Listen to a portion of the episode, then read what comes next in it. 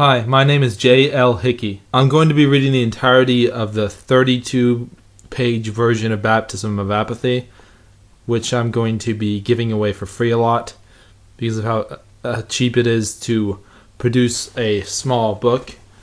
And this is Baptism of Apathy chapbook version by me, J.L. Hickey. And this is the beginning. There is not much time left in the world, Sarah. Terminator 2, 1991, deleted scene. No one wants to hear a sweet and loving poem anymore. Anonymous. The simple, rational voices tell us to slow down, fall asleep, never wake up. If we for one moment live in a false world, we are nothing. All our lights mislead us, all shepherds, wolves, heretics on the TV, but since the day I first met you, I've been fast asleep. I see us together. I see us in my dreams. I'll weep when I wake up. Don't wake me up. We've been dreaming for too long, in forced anticipation for what happens next. We will never join the world. I will jump from the highest cliff. The day we miss the last train, we find ourselves. I've been silent for far too long, but I put my heart to death. It's better not to care to jump into the ocean of mercy, to start sinking peacefully. Can't contain myself, everything is good. We have innocent hands, enticed by the pretty things, which in truth are no longer warm, no longer sweet, and no longer life giving. And we never stop for one moment, no one would ever return my calls. We will never be high on the drugs, numb to the crushing pain. If I could feel it, I would cease to exist, and I cannot believe.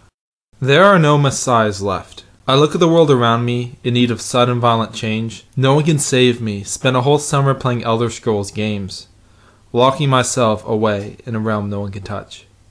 A world brim with glory, because in the real world there is nothing I can do to change you for an hour or a single day.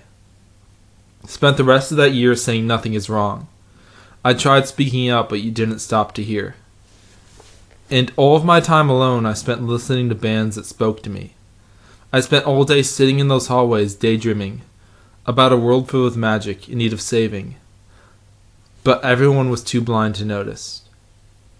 It, whatever you can see in yourself, you can make happen everywhere else. If you try to grasp it, then it would flee, and you'd never find it again, though you spent the rest of your life looking, aching in pain. I see that the rest of the world is walking in circles. I turn the other direction and slowly walk away.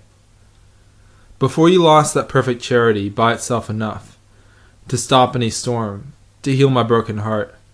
I was dreaming lucidly about you singing all the bands you don't listen to anymore at the chili cook-off, and I want to lose myself in the world I used to live in. And my one and only mortal sin is I'm in love with the girl I never knew.